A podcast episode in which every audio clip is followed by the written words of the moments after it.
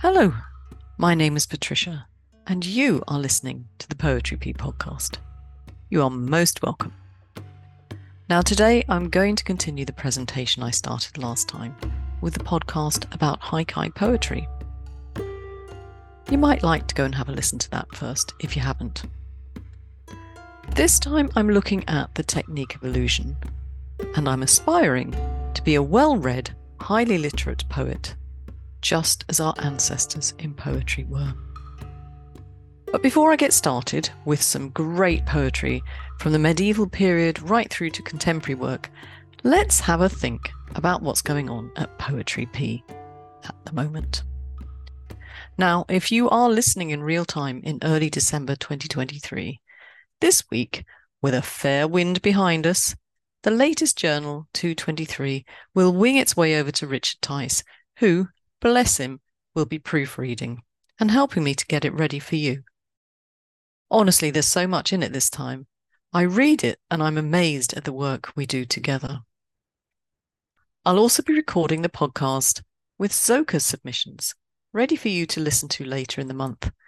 My thanks to the judges who've made themselves available, which reminds me, I'm going to be sending out my usual begging mailing to ask for volunteers for next year in the not too distant future please sign up. Now, one reason to get yourself on the mailing list if you're not already is the ability to be on the podcast. But I'm also going to be sending out the topics for next year so you can get a head start on the competition. There will, of course, be a, a web page too, but poets on the mailing list will get first glance. And there are going to be some changes to the way I do things next year. Sorry to repeat myself, but there'll be a mailing going out before the end of December, I hope, to tell you all about it. Poets who've been selected for a Touchstone nomination from Poetry Pea will also be finding out soon. Do keep an eye on your mail. I will, of course, be recording a podcast to read them to you as well. So, as you can see, even though December has no open submissions, no reading period, Life is very busy at Poetry Pea. And if you can afford a few cents for the podcast to continue its work, I'd be much obliged. Thank you. So, on with today's podcast. You're going to need it to refer to for the first of next year's topics. Last time on the podcast, I discussed haikai poetry. It's important to understand the idea of haikai because it has a direct bearing on the English language Japanese inspired poetry we write today. As I said before, if you haven't listened yet, do go back and have a listen or watch the workshop on YouTube. When we're writing our short forms, whether it's haikai, senryu, tanka, haiga, or haibun, what we are surely trying to achieve is haikai poetry which, as you should now know, is unorthodox poetry. How can we achieve this unorthodoxy? I wonder, is that even a word? But you know what I mean. Well, we can combine the use of some or all of these humour or lightness of touch, contemporary language, contemporary pop culture or references, a no holds barred range of topics, an unusual perspective, and a search for newness or something unique. Today, I want to talk to you about Honkadori, to define it and give you some examples, which will take us from the med- medieval period in Japan right through to the contemporary era in the English speaking haiku world. As I've said before, in order to evolve a poetry genre, it's important to understand where it comes from and how it's developed to this point. So, what is Honkadori? It's an allusive variation. It alludes to another poem, but as it says on the tin, it changes it, it varies it. Initially in waka, renga, and haikai, this would involve appropriation of a line or lines from a foundation poem to create the allusion. That's not to suggest that poets plagiarize the work of others. No. The point would be to take that reference from the foundation poem and use the reference creatively to write something fresh. And as we're discussing Japanese inspired short form poetry, then Honkadori in the medieval period would be the referencing of a classical Chinese or Japanese piece of work. A piece of poetry, that is. For my first example, I'm going to go back to the 800s, to the Tales of Ise. The exact date of its conception isn't clear, but it comes most likely from the mid to late 800s, which, although medieval in Europe, was quite possibly pre medieval in Japan. If you've never read it, I'd probably describe it as a book of poetry and narrative, the poetry being short, waka rather than haiku, so I'm loath to call it haibun. According to Donald Keene, who wrote the foreword, many of the poems are attributed to Narihira, but some were added by other poets. This is from episode 3 A Gift of Seaweed. If your love is true, let us lie together. Though this hut is poor, we can spread out our sleeves to make a bed. If your love is true, let us lie together. Though this hut is poor, we can spread out our sleeves to make a bed. Peter Macmillan has translated the first line as if your love is true, but of course there are other translations such as if there is such a thing as love or if we love each other. But you get the drift. And if this translation is a true representation of what the poet meant to write, and I don't mean to cast any aspersions here, but translating is rather difficult, then this poem, rather than appropriate a line or lines, has taken a theme which is similar in theme to several poems in the Manyoshu that speak not of not just of love, but also feature a hut covered in reeds. Such as this one. What good is a house strewn with pearls to me? Let it be a hut covered in weeds, if I can be there with my love. What good is a house strewn with pearls to me? Let it be a hut covered in weeds if I can be there with my love. We don't know actually who wrote this one. The Manyoshu, which means an anthology of a thousand leaves, is thought to be the oldest collection of Japanese waka, compiled after 759 AD. But the poetry contained within it, within it probably comes from the 600s onwards. So we can assume that the first poem, A Gift of Seaweed, alludes to the poetry written within the Manyoshu. Sometime later, around 1170 AD, Minamoto Yorimasa composed this waka poem, borrowing a couple of words from an earlier poem. In the capital, the leaves were still green when I saw them, for bright autumn leaves now scatter at Shirakawa barrier. In the capital, the leaves were still green when I saw them, for bright autumn leaves now scatter at Shirakawa barrier. And this alludes to a poem by priest Noin, composed roughly a century before.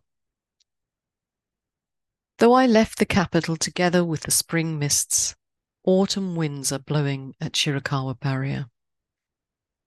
Though I left the capital together with the spring mists, autumn winds are blowing at Shirakawa barrier.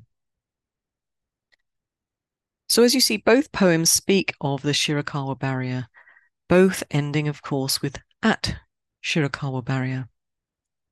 If you're wondering what it is, it's a fortress which is first mentioned in historical records in 835 AD, but which certainly by the time of Yorimasa's poem would have been a ruin. The journey they're speaking of is almost certainly one from Kyoto, which was the country's capital at the time. And according to Google Maps, so useful, isn't it?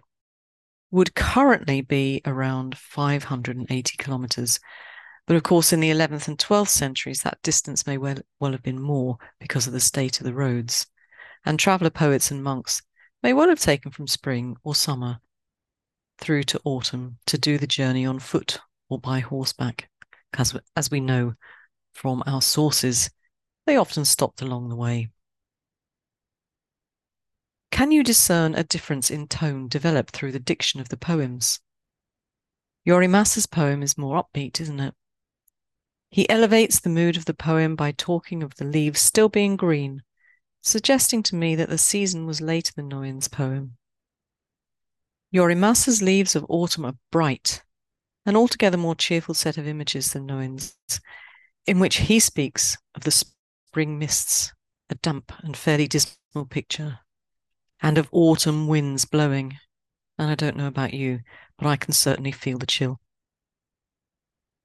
In this example by Fujiwara no Ietaka, who lived in the 12th and early 13th centuries, Ietaka has taken three lines from an earlier anonymous poet, with a slight variation. But quite possibly this is something that we would frown upon today. Let's hear them. At Takasago, the days go by without cries from deer on the slopes, days that pile up with white snow, enveloping the pines. At Takasago, the days go by without cries from deer on the slopes, days that pile up with white snow, enveloping the pines. And then a poem which was written 200 years earlier. Again and again the winds of autumn blow at Takasago, where no day goes by without cries from deer on the slopes. Again and again the winds of autumn blow at Takasago, where no day goes by without cries from deer on the slopes. Did you catch the variation? In one, the deer cry every day. In the other, Days go by without their cries. In one, it's winter, in the other, autumn. How does that season affect your emotional reaction to the poems? Let me know. Renga strive to use allusive variation in the same way as Waka, not to copy a poem, but to change it. As in this example of Soboku's work, from the 1500s, which alludes to the second poem written by an anonymous poet, taken from the Kokinshu, another imperial anthology, this time completed around 920 AD. As I gaze out into unending night, it pierces to the core. Who says a mountain village is better than the cruel world? As I gaze out into unending night, it pierces to the core. Who says a mountain village is better than the cruel world? And then the earlier poem. Things are forlorn in a mountain village, surely that is so. But life there is easier than back in the cruel world. Things are forlorn in a mountain village, surely that is so. But life there is easier than back in the cruel world. You can see the reference, the mountain village and the cruel world. Soboku in the uh, later poem is questioning the anonymous poet's rather optimistic assessment of the mountain village. Who says a mountain village is better than the cruel world. As I mentioned in my previous podcast, allusive variation is more difficult in hokku and haiku than it is in waka. It's obvious, really. You have far fewer words with which to create the allusion to another piece of work, but it is possible. Two of the most popular ways of allusion to other poems are the repetition of themes, which make the allusion clear, clear or to actually borrow words and phrases from another poem. Basho, well educated in poetry classics, was known to have his favourite poets, Li Bo and Tu Fu. And Professor Fumiko Fujikara suggests an illusionary link between this poem of Tu Fu and this hokku by Basho. Let me read them to you. See if you can see it. Though the nation is shattered, its hills and streams remain. It is spring again in the cities. Grasses and trees are luxuriant. Overwhelmed by changes of time, flowers seem to shed tears, lamenting my separation from family. Birds seem to be moved. Though the nation is shattered, its hills and streams remained. It is spring in the cities. Grasses and trees are luxuriant, overwhelmed by changes of time. Flowers seem to shed tears. Lamenting my separation, birds seem to be moved. And that was Tu Fu, spring, the long view. Departing spring, birds crying, tears in the eyes of fish. Departing spring, birds crying, tears in the eyes of fish. And that's by our friend Basho. The situation of both poets when writing their poems is very different. Obviously, there's the time difference, but Tu Fu is writing at a time of civil war, whereas Basho is writing as he's about to set off on his journey to the north. Yet the theme is similar sadness. And not just sadness, but the idea that when the poet is sad, then the universe is sad. Some might say that Basho is sad to be leaving his friends to set off on his journey but is that really what he's expressing? More likely, he's sad at the idea of spring departing. After all, that's clearly what he's saying. Tu Fu is also suggesting that when he's sad, nature is sad. But in his case, it's clearly because of the deplorable state his country is in, and of course, that he's separated from his family. And while we're talking about Basho, Remember Basho's old pond? How can we forget? Here's a version translated by R.H. Blyth. The old pond a frog jumps in. The sound of water. The old pond a frog jumps in. The sound of water. Now let me give you a Waka allusion to Basho's pond.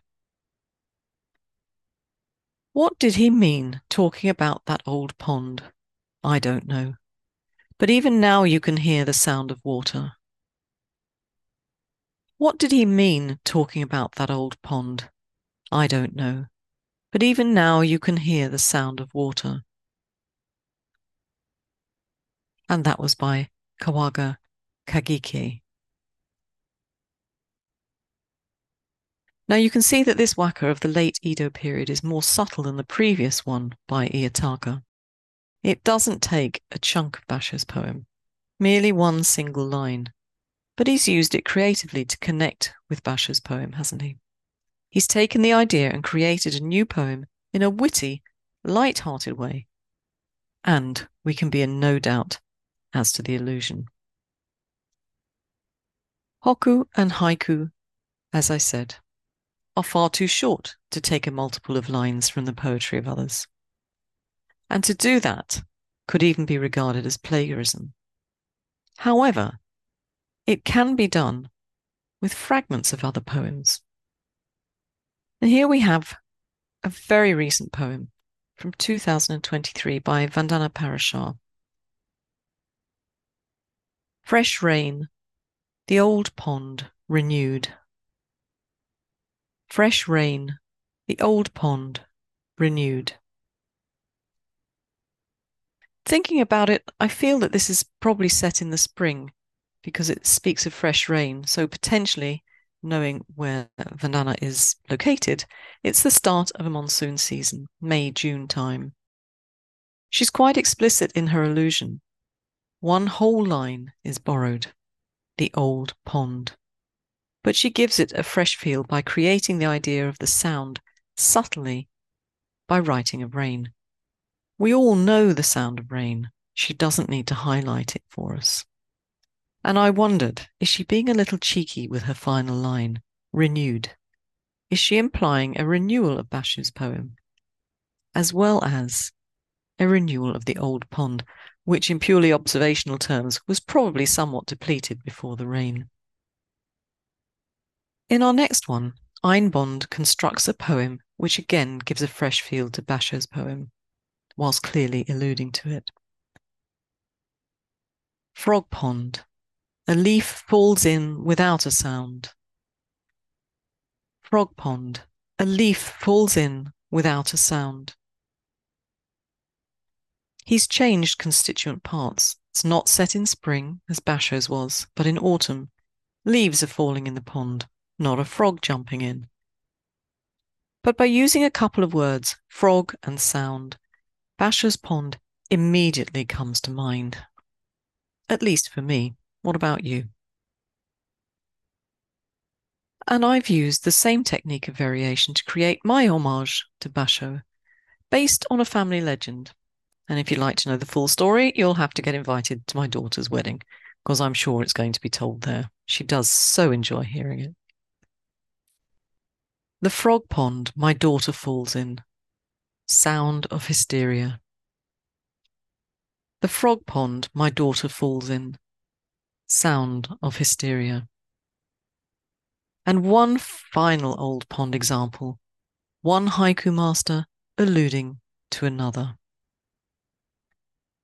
Old pond, let me go first, jumping frog.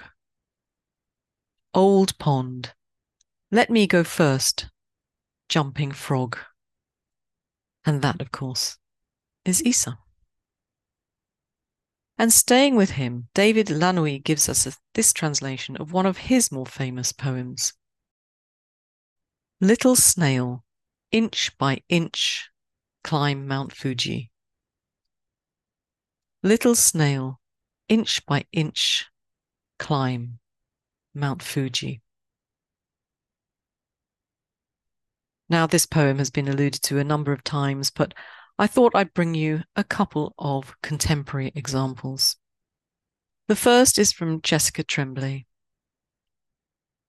Quickly, quickly, an ant climbs a postcard of Mount Fuji. Quickly, quickly, an ant climbs a postcard of Mount Fuji. And this one from Peter Chuhov. And my apologies, Peter, if you're listening and I've pronounced that name terribly wrong. So far away from Mount Fuji, a dead snail. So far away from Mount Fuji, a dead snail. Again, both poets have clearly alluded to the first poem, the foundation poem, but they've changed their poems to make something new and unique. Now, at a recent poetry reading, I was delighted to hear Tom Sacramona read one of his poems, as yet unpublished, and thank you, Tom, for letting me use it. Winter Fly asked about life after death, rubs his hands together. Winter Fly, asked about life after death, rubs his hands together. Now, when I was sitting there listening to it, I was immediately put in mind of Kerouac's poem. In my medicine cabinet, the winter fly has died of old age. In my medicine cabinet, the winter fly has died of old age. Obviously, this poem has the words winter fly, as Kerouac's has, and it has a dead fly, as Kerouac's has. And Kerouac was, of course, known to be someone interested in religion. He was brought up Catholic, and really, if you read his work, he can't escape his Catholic upbringing. Yet he was fascinated by Buddhism. But I was talking this over with Joshua Gage, who brought my attention to another poem and wondered could it also be alluding to that? Don't swat the fly, rubbing hands, rubbing feet. Don't swat the fly, rubbing hands, rubbing feet. And that's Issa, again translated by David Lanoue. Now, if we're both right, that takes us back to the approach that Basho took. Could this be a combination of theme, death, and the fly, as well as a clear borrowing of a few words to point us in the right direction? Be interested to know what you think, and maybe you even see another poem. Again, let me know. So I've defined Honkadori as being an allusive variation of an older poem. But could we not also say that the lyrics of songs are often poems? Stephen Carter says of traditional Japanese songs that they often showed connections to prevailing poetic conventions. So, we could also make a case for the songs of Western culture. And here's an example of contemporary haiku alluding to a country and western song. Ernest Tubb cover, not enough whiskey to ask her to waltz. Ernest Tubb cover, not enough whiskey to ask her to waltz. And this alludes to the lyrics of a song called Waltz Across Texas, which speaks poetically of love. Here's a snippet of the lyrics. Like a storybook ending, I'm lost in your charms, and I could waltz across Texas with you. Like a storybook ending, I'm lost in your charms, and I could waltz across Texas with you. Gage has given us clues to the allusion Ernest Tubb cover and waltz, which should bring us directly to the song, but he's used Honkadori, a variation in his allusion. Our protagonist is clearly smitten but has not the courage to waltz across Texas with the unknown person of his dreams. Again, like Sacramona, we see a direct use of words as clues, but also an allusion to a theme, that of love. To end the presentation today and our exploration of Honkadori, one last example from two contemporary poets. Waiting Room the ex wife looks past me. Waiting room. The ex wife looks past me. And that's from Roberta Beary. And this from Rowan Beckett, as yet unpublished. Garbage Day, a long stare at his ex wife.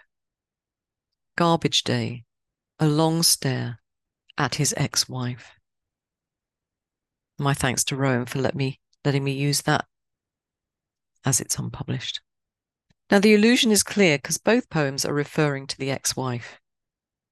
And I don't know if you can feel it, but both poems to me express a certain amount of malice. But the perspective of the poems are different, aren't they? One more passive, one more aggressive. In conclusion, then, we now have an understanding of Honkadori an allusive variation, and we can see how, as poets, we can allude to poetry and song lyrics if we regard them as poetic literature. Next time, I'm going to be talking about Honzetsu, Mitate, and how we're going to use all that we've learned in these last few weeks to write magnificent poems in January 2024. My thanks to the contemporary poets who generously allowed me to use their work, sometimes even unpublished. I'm truly honoured. Tom Sacramona, Rowan Beckett, Joshua Gage, and Vandana Parashar. And if you don't think Waltz Across Texas is literature, take it up with Josh. I'm staying out of this one. So until next time, keep writing. The short essay and the links to the reference materials will be in the show notes. If you think I've left something out, do please let me know. Ciao!